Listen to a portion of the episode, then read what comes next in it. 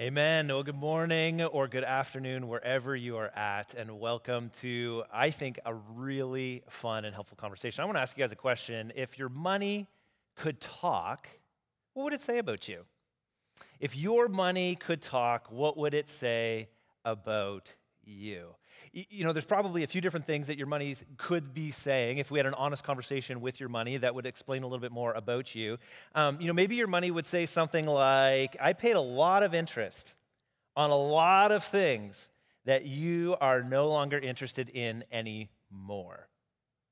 Maybe your money would say something different. Maybe it would say, I don't think you have any clue where I've ended up. Maybe for you and your money, your money might say, uh, You gave me away so often that the stories of what I did for other people could fill a book. Or maybe your money would say, You really like pizza quite a bit, huh? Now, whatever your money would say about you, the fascinating thing that I find about finances is that your money will always tell a story. Your money tells a story. It tells a very particular story about you. In fact, your money and your story, as much as it's tied up in you and as much as it is a representation of where you've been, you actually have the power. You have had the power, and you currently have the power to pick that story. That power, that agency within you to decide your story about your personal financial journey. Man, it resides right there that you can do what you want to do with your finances and pick the story that your money tells about you. Now, although I don't know your uh, banking history, I, don't, I haven't been in your bank account to see what that story actually is. I think the fascinating part about the, the financial journey is that um, all of us are in it, whether or not you are a Christian or not. And, you know, you may not have a faith journey, and that's totally uh, fine for this moment because we're just glad that you're here. We're excited that you're along for the ride and the journey. We hope that as a part of today that you might lean a little closer into what Jesus would have for you. But maybe you know you're watching and you're a 15 year old and, and you think a, a, message on finances like my finances are pretty meager and, and, that's okay because the truth is is that no matter where you're at in your journey maybe you're you've been doing uh, business stuff for a long time maybe you're retired wherever you're at in your journey whatever your story is the great thing is is that you spend money you spend money sometimes some of you spend a lot of money some of you spend a little bit of money but you spend money and because of that this message is going to be perfectly suited for you. Now, because you spend money and because your money tells a story, likely the money that is a part of your life comes with a little bit of an emotional reaction. You know, the emotional reaction that you uh, maybe felt a little bit when you heard that today's message was going to be about money. You know, maybe the emotional reaction that's kind of churning around inside of you right now. Uh, and the emotional reaction will be different for different people. So for you, you know, your emotional reaction might be one of shame that as soon as we start talking about money, you get this really heavy sense of shame. Maybe for you, your emotional reaction is actually guilt. You've got guilt that just walls up around you, and, and you've actually built up a defense mechanism around the financial conversations because of how much guilt you've had over the years that you really don't want anybody speaking in, you don't want anybody looking in to your finances because of the amount of guilt that you've carried around your finances. For some of you, um, it's much different. Your, your experience, your emotional experience, is actually one of joy. When you think about the story that your money tells and the story and journey that you've been on with your finances, for some of you, it's actually one of freedom. Your story has this pivotal moment where you experienced the ultimate freedom when it comes with your finances. And, and, and the surprising thing is, it may not have been from something that traditionally we would think would bring freedom around finances. For some of you, the freedom that you have found with your finances actually comes from a decision that you made a long time ago to do things differently, to do things differently than your peers. And, and these two emotional connections, these, these two, the joy and the freedom, they're so helpful because for so many of you, the joy and the freedom that you've experienced is what we want everyone to experience when it comes to your financial journey. Wherever you're at, whatever your financial situation, I believe that today, as we get a chance to talk about this topic of money, that you can from this day forward move towards joy and freedom in your finances. And for some of you, um, your experience and your feeling is actually just one of indifference. You know, you make enough to get by, you're not quite sure about what this whole idea of planning for things might be or talking about money. It's just, you're fine, it's no big deal, let's not bring it up. And, and if that's working for you right now, hey, I understand, and, and surely you might be, you know, maybe drawn to check out of this whole message. But as we've been learning through this series, is there's actually a really important principle at play when we think about something like our money. And the principle, and it's been throughout this series, is this is that healthy people, we've been talking about habits of healthy people, healthy people aren't enslaved by their appetites. Healthy people aren't enslaved by their appetites. And you have appetites. I have appetites. We all have appetites. We have financial appetites, of which we're talking about today. But we all have appetites around food, obviously. I've got significant appetites around a pop and chips. Um, we all have appetites around our relationships and about being seen. We have sexual appetites.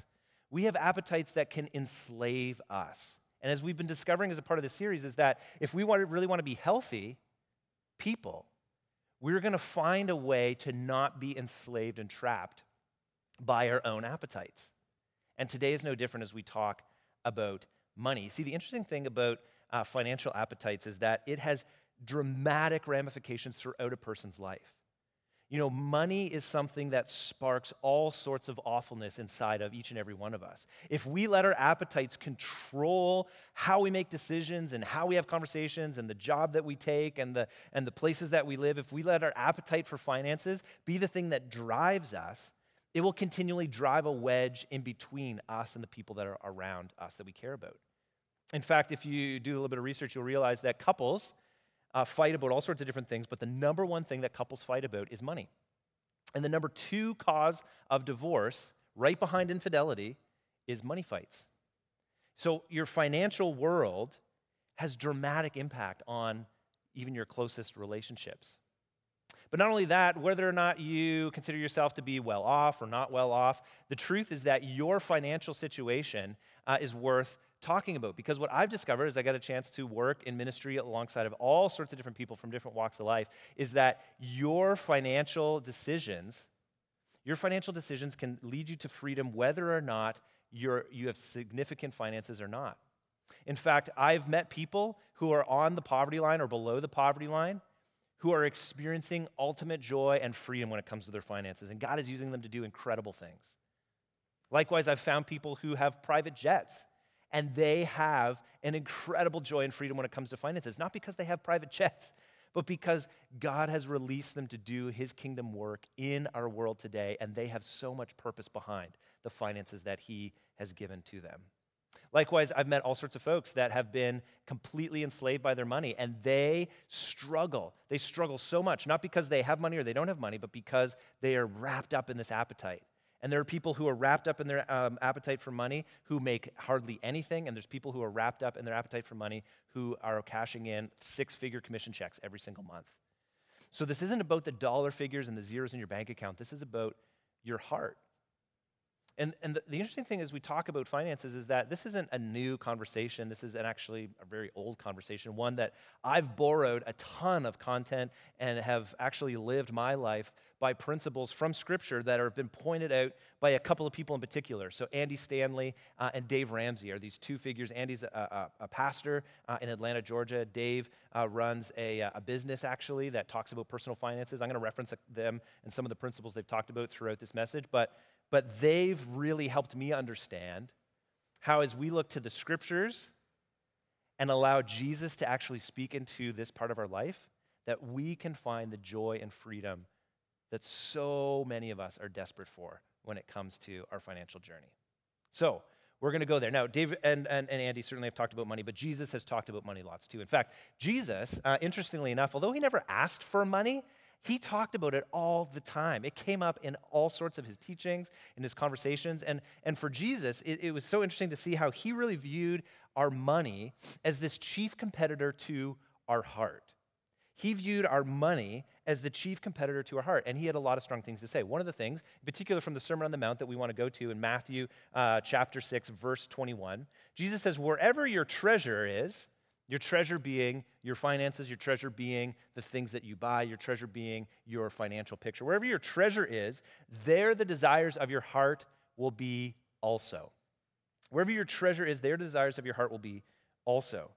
This interesting idea that, that your treasure, and, and, and, and previous in this passage, he talks a bit about the idea that you can spend your treasure on things of this world, you can spend your treasure on things in heaven, treasures that you know gather up uh, significance in heaven. And, and this dichotomy that he kind of lays out is, is so helpful for us because sometimes we forget the fact that the things that Jesus will call us to do, for those of us that, that call him our king and that, that pledge allegiance to him and, and, and follow our lives after him, you know, we forget that how we deal with our finances has significant impact because it allows us actually, when we have the resources, it allows us to do good kingdom work. And so Jesus draws this distinction. He says you can, you can store up treasures in heaven or you can store up treasures on earth, but you can't do both. You're like, okay, treasures on earth? What are treasures on earth? Well, those are the things that, you know, can break down, things that uh, you can be stolen, things that can uh, get, you know, corroded, that kind of thing. They're basically things, the stuff that you can buy. And so these treasures on earth, and then there's treasures in heaven, the idea that, that we could invest in good kingdom work, that we could take resources and actually help free people from injustices, that we could take the treasure, take our resources, and allow God's work to be done in our communities that He's called us to. And, and so this dichotomy lives because, because when we uh, have our resources, we get to choose which treasure we invest into. And the fascinating part, I think, is that wherever your treasure is, that's where the desires of your heart will also be. Because sometimes we think like, man, what does it take? How do, how, does how do some people get to be so generous? Generous people are people that give generously. It's not really shocking. People that, that give become generous people. You're not generous first and then that's, that's why you give. You actually give and then your heart follows along with your actions.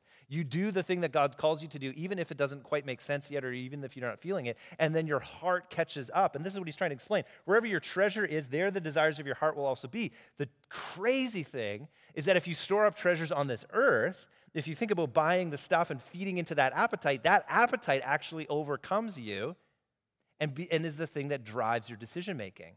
And so you end up having to choose where do I want my heart to be? Now, Jesus says in another passage uh, in Luke, um, also on this topic of, of our, our finances, he says, And if you are untrustworthy about worldly wealth, who will trust you with the true riches of heaven? Now, the full implications of this, this particular passage is, are difficult. I don't actually totally know the implications about, man, the fact if you're untrustworthy with your worldly wealth, that that has dramatic implications for the life here to come. But, but what I do understand is that when Jesus talks about money, he's talking about real resources that are sitting in our pockets and in our bank accounts.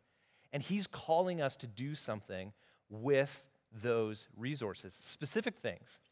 And if you're untrustworthy with your worldly wealth, it has implications with the life here to come. And so when you look at your bank account, what Jesus invites us into is not to view a small section of it as something that he can use, but instead see the whole thing as his.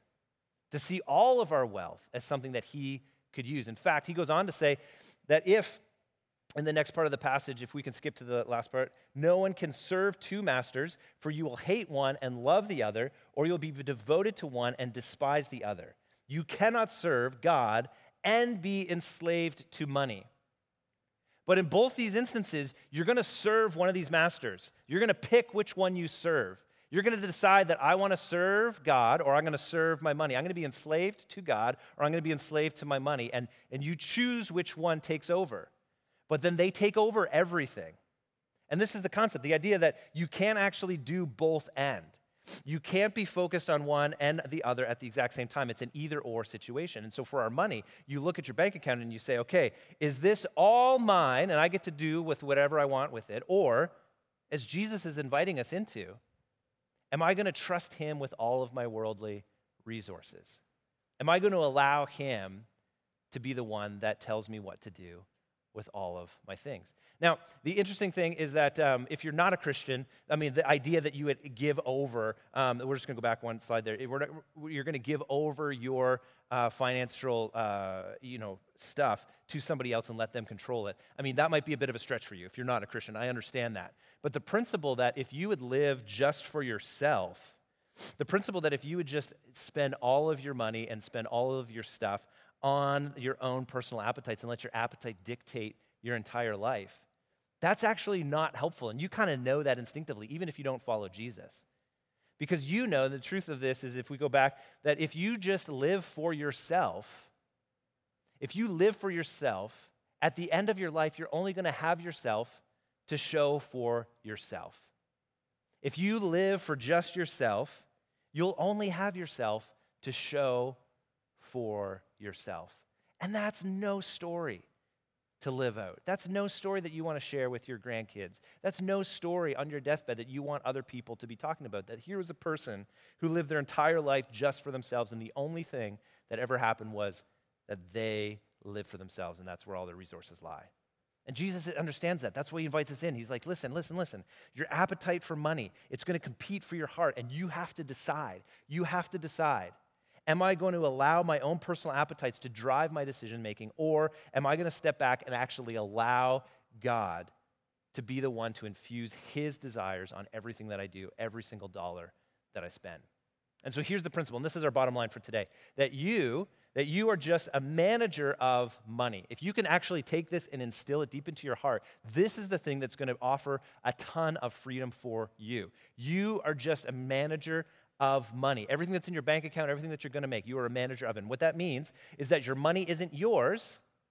Your money isn't yours, and you are accountable for what you do with all of it. Your money actually isn't yours and you don't have authority to make the call on what happens with it. You are accountable. And so you go to the one who owns it and you invite him to speak into what you do with your resources. Now, that's a great idea and it's a good concept. And, and truthfully, growing up in church, that was my story. I grew up in church. I, I've heard this tons of times before. This is, this is baked into my upbringing. And so for me, I would say all throughout my university years, when I first got a job, that yes, this is what I believed about money and finances. But, but I had a bit of an issue in that I didn't really understand practically how to live that out. I didn't understand practically what it meant to put God first in my finances and to live as if I'm just a manager of my resources and allow Him to dictate what to do with it all. And so uh, there's this kind of principle thing that is, is helpful to realize, and, it, and it's an Andy Stanley quote, actually. I want to share it with you because I think it's good for all sorts of different areas of life. And that's that direction, not intention, determines your destination. Direction, not intention. Because I've had all the good intentions in the world about being a good steward of my resources and a good steward about my money. My intention has been great, honestly, since, since I was a kid. But my direction has not been really clear. And, and the truth is that your direction is how you end up at destinations. It's this principle of the path. And I'm fairly convinced, although you might be able to prove me wrong, that about nine out of 10 folks that have money problems don't actually have money problems, they actually have direction problems. That they're teed up in the wrong direction, and because of that, they can't seem to make any traction. And that really and honestly could be your story.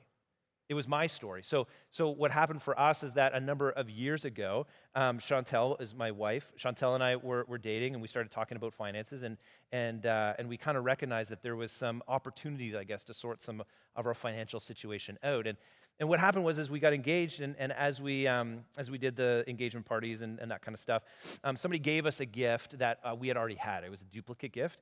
And so uh, I took that gift and went to um, Chapters to get a gift card, is what I was supposed to do. Um, but as so often happens when I end up in Chapters, is I find three books that I really want to buy. And so I found one that I thought I actually had heard about and thought would be fantastic. It was one that um, was actually about money. And I thought, this would be so fantastic. I'm going to trade this gift in, I'm going to get this book, and this might actually uh, be helpful for us. It was called um, Total Money Makeover uh, by Dave Ramsey. You can buy it wherever books are sold. Um, it has sold lots. I've actually given this book away um, so many times because of what it did for Chantel and I and for, for our life and for our marriage. So we buy this book. And uh, it sits on the shelf because we're planning a wedding and we've got jobs and all that kind of stuff. We go on our honeymoon we come back, and uh, in, in August of 2013, I pull this book off the shelf and I start reading it the day after we got back from our honeymoon. And, and I read it in about a day and a half, and I went to Chantel and I said, uh, Sweetie, this is a really good book. I think you should read it. And I said, I think we're going to need to make some changes. Which, if you are married and you're about two and a half weeks into your marriage, I think we're going to make some changes, isn't necessarily the most ideal thing that you want to communicate to your new spouse. And yet, uh, realistically, you know, my journey has been one of uh, trying all sorts of different uh, rules of life and way of viewing things. And, and I've, you know, done a lot of different and unique things in, based off of what I've read. So it's kind of was like a part of the journey of being married to me. So I read this book. I think you should read it, sweetie. And so we read The Total Money Makeover. And what it does is it actually transforms our understanding of these passages of Scripture and what it means to put God first in our finances. Because for us, we, we were kind of, we had these great intentions. And, and we had these two jobs that were great. And we had no kids, and, and we had very little, uh, or at least what we thought, monthly commitments.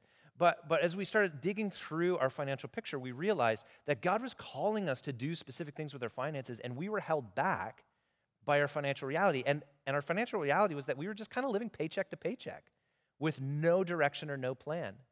In fact, our story, before after we read this book and we kind of looked through everything that we had, our story is that we actually had two student loans from, from each of us, and my wife is very smart, um, which means that she paid a lot for a lot of education.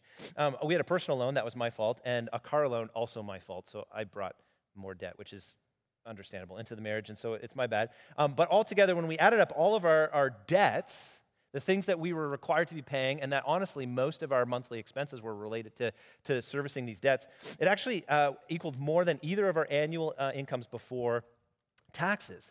And so all of a sudden, our eyes start to open to realize, well, I wonder if God's going to call us to do something with our money, and we're going to be held back because we haven't been good managers of the money He's already given us.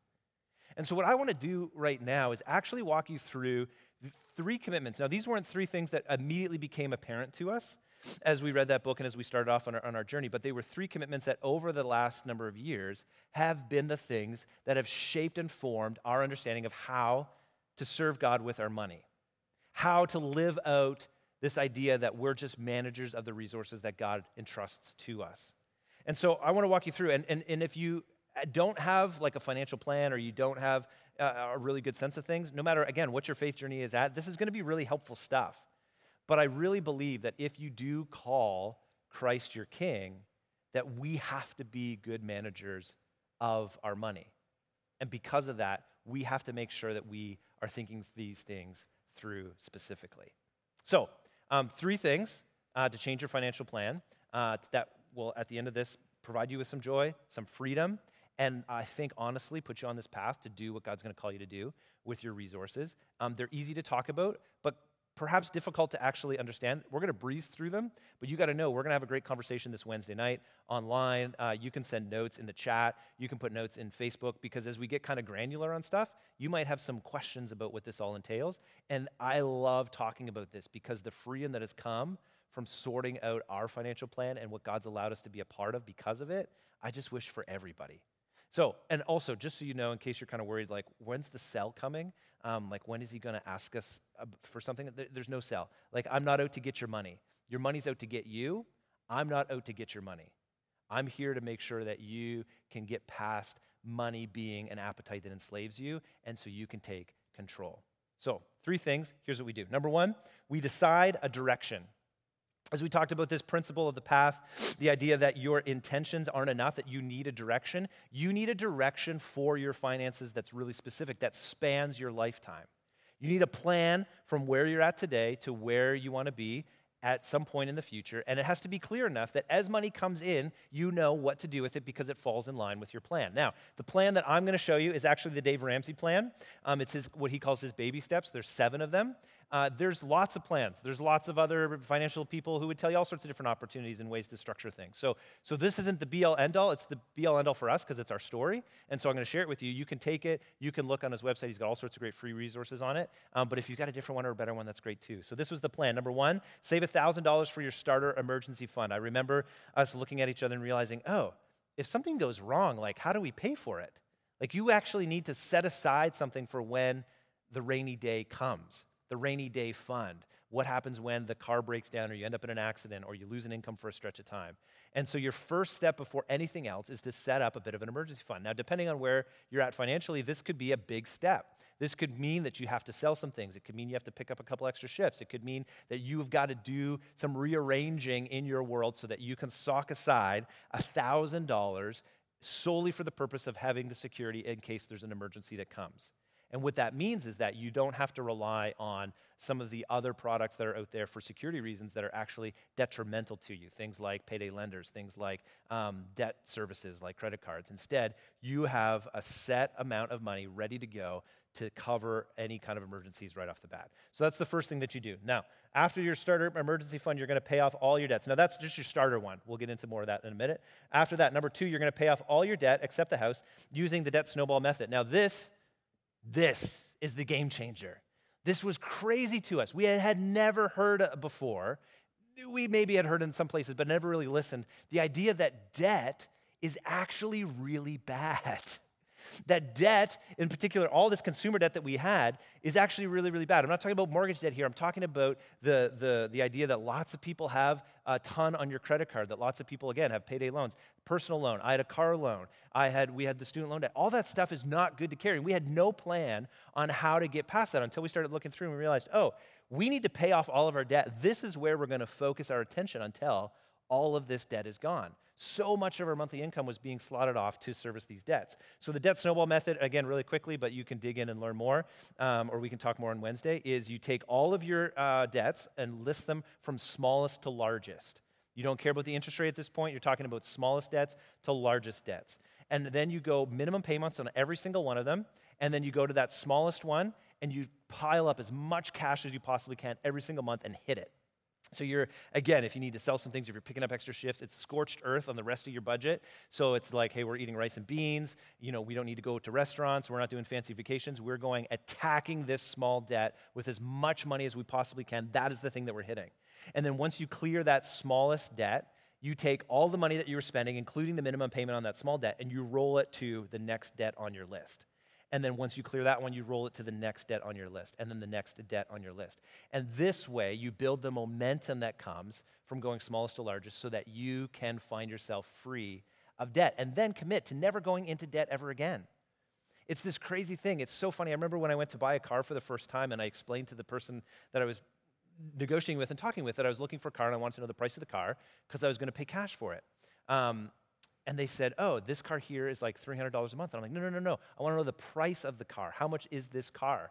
And, and for uh, the minute that we got through this and we paid off that car loan, we have paid cash for old clunker cars because we don't drive nice or new cars at all, but we drive cars that we can pay for in cash. And that is a commitment that we've made right from this very get go. And if you're like, how do you ever do that? Well, once you get through the debt snowball method, you've got all of this income that is now free for you to start socking away, that you can actually create money in your budget so that you're ready to buy cash, pay cash for a vehicle when the time comes that you need to get a vehicle, for example. So, the debt snowball method, the whole idea of clearing your debt, exceptionally critical. Let's move on, but would love to chat more if you've got questions. Um, baby step number three is to save three to six months of expenses in a fully funded emergency fund.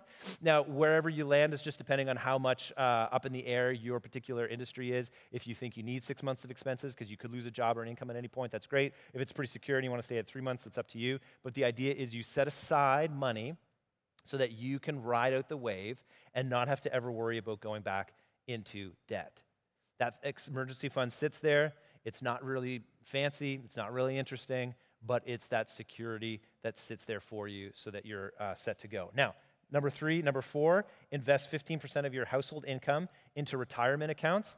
Um, the fascinating thing, and, and, if you did not know this, uh, this might blow your mind, um, but if you look at stock markets, they're confusing. We've got lots of people, if we need to connect you to folks that can talk you through a little bit how to do this. But if you look at historical data from stock markets, you can set aside $100 a month, $100 a month, and over the course of 40 years, that $100 a month will turn into a million dollars in 40 years using historical data. This is the track record of the biggest index in um, the stock market world, the S&P 500. $100 a month.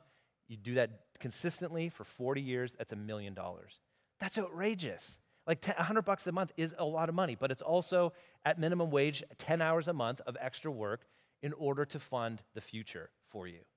And so to take some time and to take 15% of your household income to invest that into retirement is so essential and helpful because it gives you the freedom to do things in the future that you will be called to do, that you might need to do. And this is an honest game changer. You got to get into it. Number five, uh, save for your children's college fund. We have three kids. It's a lot of kids. Uh, presumably, I don't know, but they're still like toddlers, but presumably they're going to go to college. The interesting thing, if you didn't know, is that the government will kick in 20% of whatever you put into your kids' college funds as extra free cash. Like they give it to you. They say, hey, you're contributing, we'll contribute. And that's a great return on the investment right off the bat. So, save for your kids' college fund, that's incredible. Um, up to a certain amount. You can do the research on that. Uh, number six, pay off your home early. Uh, you don't need to carry a mortgage for your entire life. You can be mortgage free and own everything that is in your home because you're not buying the couch on payments, you're not buying the TV on payments, and you can actually own your own home. This is where the dollars are going. And then number seven, once you get through all of that, you own things, you are actually not beholden to anybody, you don't have debts that you're trying to service, you're ready to build wealth and then to give. Now, build wealth and give is so important because when you get to that baby step number seven, the idea is that when you're free from these other commitments, that you are actually going to have the opportunity to do unbelievable things that God is going to call you to do. But you only get that freedom if you're able to sort out some of this other stuff. Now, working through this baby step list is complicated and can be difficult. And so, number two, the second thing that we did after deciding a direction, the second thing that we committed to right there in August 2013 is we decided to count every dollar. We wanted to count every single dollar so that, um, next slide, every single one of our dollars would actually count. We wanted to count every dollar that came into our household. We wanted to count it and then count as it went out and account for it because we wanted our dollars to count. And so for Chantel and I, we said, especially at the start, we're like, listen, we don't know how to budget. Budgeting's complicated. It's like setting a number up and then believing you'll hit it. Like it, it doesn't always work that way. So what we said is let's actually just account for all the money that comes in as an income, and then we'll give it a job. We'll give it a job and we'll say, okay, we need to pay this much, much for our mortgage or for our rent. We need to pay this much for insurance. We need to put something towards groceries. And so we assigned all these categories. And then as we assigned those categories, as the month went on, as we spent money, the money came out of the particular categories that we assigned it to. And so you can do this by if you have like a bank statement, if you're using um, you know cards and it tracks it all, you can use it with cash. Envelope system is another thing that people use. But the idea is that every single dollar that comes in and every dollar that comes out is tracked. And this takes some time, especially at the start to get this up and going. It might be that you need to spend a couple hours a week kind of sorting this out. But I'll tell you now, and I've been doing it for seven, eight years, that it takes us about 15 minutes a week, and we've got everything accounted for. And I can tell you how much I spent on gas in July of 2014. I can tell you how much our, our heating bill was in 2015. Like, it's so granular. But what ends up happening is it gives us the freedom to know exactly where we're spending our money and gives us the freedom to assign money to the things that we actually care the most about. And as you watch it, and you have to be granular on it, you have to handle it each and every transaction because it's only then that you understand the full implications of what you're doing with your finances that then you get the opportunities to kind of see the bigger picture of what could actually happen when you take your finances serious. So you're going to count every dollar, so every dollar counts. Now, when you manually track, there's a couple of ideas out here. Again, we won't go into too far details, but there's four different options for you that I know of. There's lots of budgeting softwares. The one that we use is called Financier.io. Um, if you want to sync it across your devices, it's like 12 bucks a year or something like that. EveryDollar is Dave Ramsey's thing. It's free. It looks really, really nice. It's actually pretty slick. Um, you can just use spreadsheets. You can use a paper and pen. The goal isn't whatever the tool is. The goal is to find a tool that you'll use and to manually track every single one of your transactions. That's the first thing you do with this. To count every dollar, you have to do number two, though. And number two is to close out every month by adjusting to reflect reality. So if you spend $600 on groceries, but you only thought you were going to spend 400 that's no problem. You just have to decide where you're going to pull that extra $200 from. Is it going to come from your vacation fund? Is it going to come from a different fund? Where are you going to find that extra $200? And you start to move your numbers around to reflect reality. When you start tracking your uh, transactions and you're uh, reflecting reality, hopefully you'll get to a place where you can start to sock away money in categories that you don't need to spend yet. So, like, we're saving already for Christmas 2021 because we know it's going to come. So, every month we put away a little bit of money so that we know we're ready to spend money on Christmas 2021 coming up in a few months because Chantel starts really early buying presents. She probably already has actually bought a lot of them. Um, so you adjust to reflect reality. You put money aside for your new car, whether you need a car, not a new car, but you put your money aside for your car when you need to replace it. You put money aside for car repairs. You have categories for all these kinds of things, and you close every month by adjusting to reflect reality. And you build up money in some of those categories so that you have the opportunity to pull from them when you need to. And then the last thing, and this was the uh, again a really game changer, is if you can live on your last month's income, it's going to be so much easier. You don't have to time your bills. You say, you know, tomorrow is the start of a new month, so this is great timing. So tomorrow you say, for all of February, we're going to track all of our spending. And if you can, if you can do this, this is amazing. All of February, you just take all the money that you make and you set it aside. And then in March, all the money that you made in February is the money that you spend, or you budget and you assign to categories. And so it just makes it super clean cut, really, really simple. If you can do that, that's fantastic, or work towards that. This has been the process that we've been able to use. So, first thing, you got to decide a direction. You have to count every dollar. And then the third thing that you're going to do is you're going to give extravagantly. Because as you start to track things, as you start to have your direction, you start to find money and resources and pockets and openings where all of a sudden you're like, where did that come from? And we have this. What are we going to do with this? And you get this chance to give like you've never given before. And for us, this starts really simply with deciding on purpose every single month that we would give consistently a percentage of our income. It's what I was taught from the very beginning. As a kid, the uh, concept is called a tithe, tithe meaning 10%, that every single dollar that I got, 10 cents, went back to God through his local church. It's a principle that's thousands of years old. It's a principle that hundreds of people live by here at this church. And so, if you've never heard of it, it's, it's a phenomenal one. It actually breaks that appetite for money right off the top by committing the first 10% to say, No money, you're not in charge of me. I'm calling the shots here. I'm giving the first 10 away. And we don't consider that to be rock star status because, as you maybe have heard when we talk about tithes and offerings, the idea of the tithe is actually something that God is, uh, is inviting us to give back to Him because He actually owns it. He owns it all, but He owns it. And so the tithe is this response of like, we acknowledge the fact that you own it all, God. And so we're going to give you this first 10% as an acknowledgement of that, and then teach us what to do with the other 90. But if that's a lot, man, 10% if you've never given before, you know, just choosing a percentage of your income will be the thing that is actually really helpful. You, honestly, when you come to percentages, this is the cool thing, is that it, it's not about the dollars and the zeros on the checks that you write, not that you write checks, on the transfers that you make through your banking statement. Um, it's about the percentage. You know, Jesus tells this story about, about these rich people that were giving what they would consider like big amounts of money. And you think of somebody that's making 100 grand a year and they write, like, man, I'm going to write a $500 check. And, like, isn't that incredible? I'm so generous. But they're not. Like, it's not actually really impressive. What's impressive is the single mom who's scraping by, who commits to saying, I'm going to still prioritize giving in my life, and commits and, and, and gives money that is 10 or 15% of her income. That's impressive. The percentages matter more to God than the dollars. And so you need to pick a percentage. And for you, wherever you're at in your own personal you know, money journey, the percentage is something that you have to sort out. 10% is a great place to start. We believe um, as a family that that is the thing. And, and honestly, if, if I let the stories roll from the hundreds of people around this place, they would tell you it's outrageous what God does when you prioritize giving to Him in this kind of way. And it's odd because it's, you know, we don't preach like the prosperity gospel, this idea that if you give God a dollar, he'll give you back 10. Like he's already given you the $10. You live in Canada, it's a beautiful place here in Moncton. Uh, so you, you've got the 10. And yet, and yet there are just so many stories here in our midst of folks that prioritize God for the first time, and his response was to bless them and entrust them with even more resources than they had before. I don't totally know what to make of it, and we won't spend any more time on it, but, but know that as you give consistently a percentage of your income, that that is going to be the thing that God's going to take and use to do miraculous things in your midst and in your community.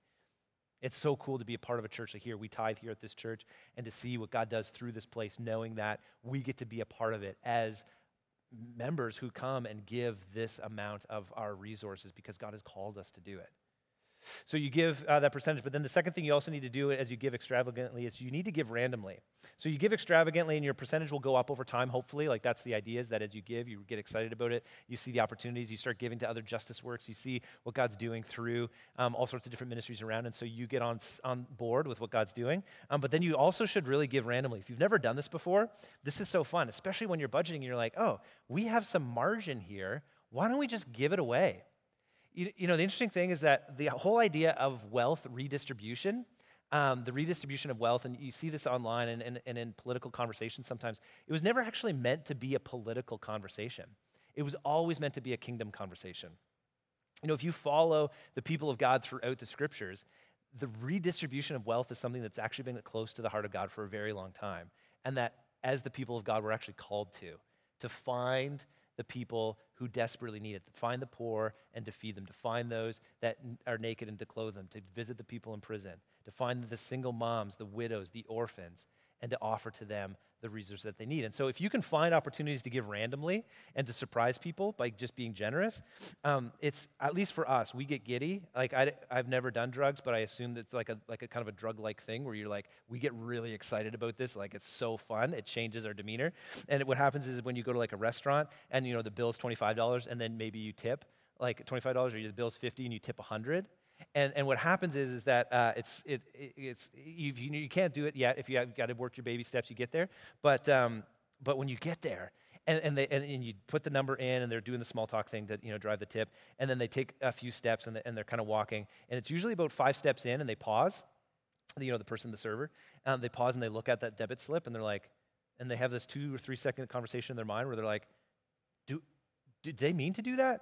And, and like, what am I supposed to do now? And then they turn around and they're like, did you mean to do that? And you get this chance to be like, yeah, like Merry Christmas or like Jesus loves you or come to church um, or, or just like, hey, thanks for, for today. Whatever it is, giving randomly is so much fun. And again, it allows you to say to your money, I am not going to be ruled by you. I get to be ruled by what God is calling me to. And so you got to give it away. So build the plan, count the dollars, and that will allow you to live in such a way that you can give extravagantly all the time. Two last thoughts, and then, and then we're done and, and we'll wrap up. Um, the first is for anybody that, uh, that has a high, uh, high income in particular. A lot of times when, when you are making a lot of money, um, especially you know, when you think about conversations like this, it can be challenging. Like, what am I supposed to think about my high income? And, and I need you to know this that no matter how much money you make, you should never feel guilty about it. You should never feel guilty about how much money you make unless you're making it by selling illegal drugs or by cheating people or by doing something like, Ill- like wrong. Like, then you should feel guilty, and you are guilty. So, hey, congratulations, you'll be found out. But if you're doing all the right things, you're offering value to people, and you're making a stink load of money, you should never feel guilty for that because it's not your money. The money that you make isn't your money. Remember, you're a money manager, and money managers, money managers never feel guilty. Why? Why do money managers never feel guilty? Because it's not their money. It's not your wealth. It is God's wealth that He's entrusting to you. So you never have to feel guilty about it. You don't have to feel guilty about that giant commission check that you just cashed.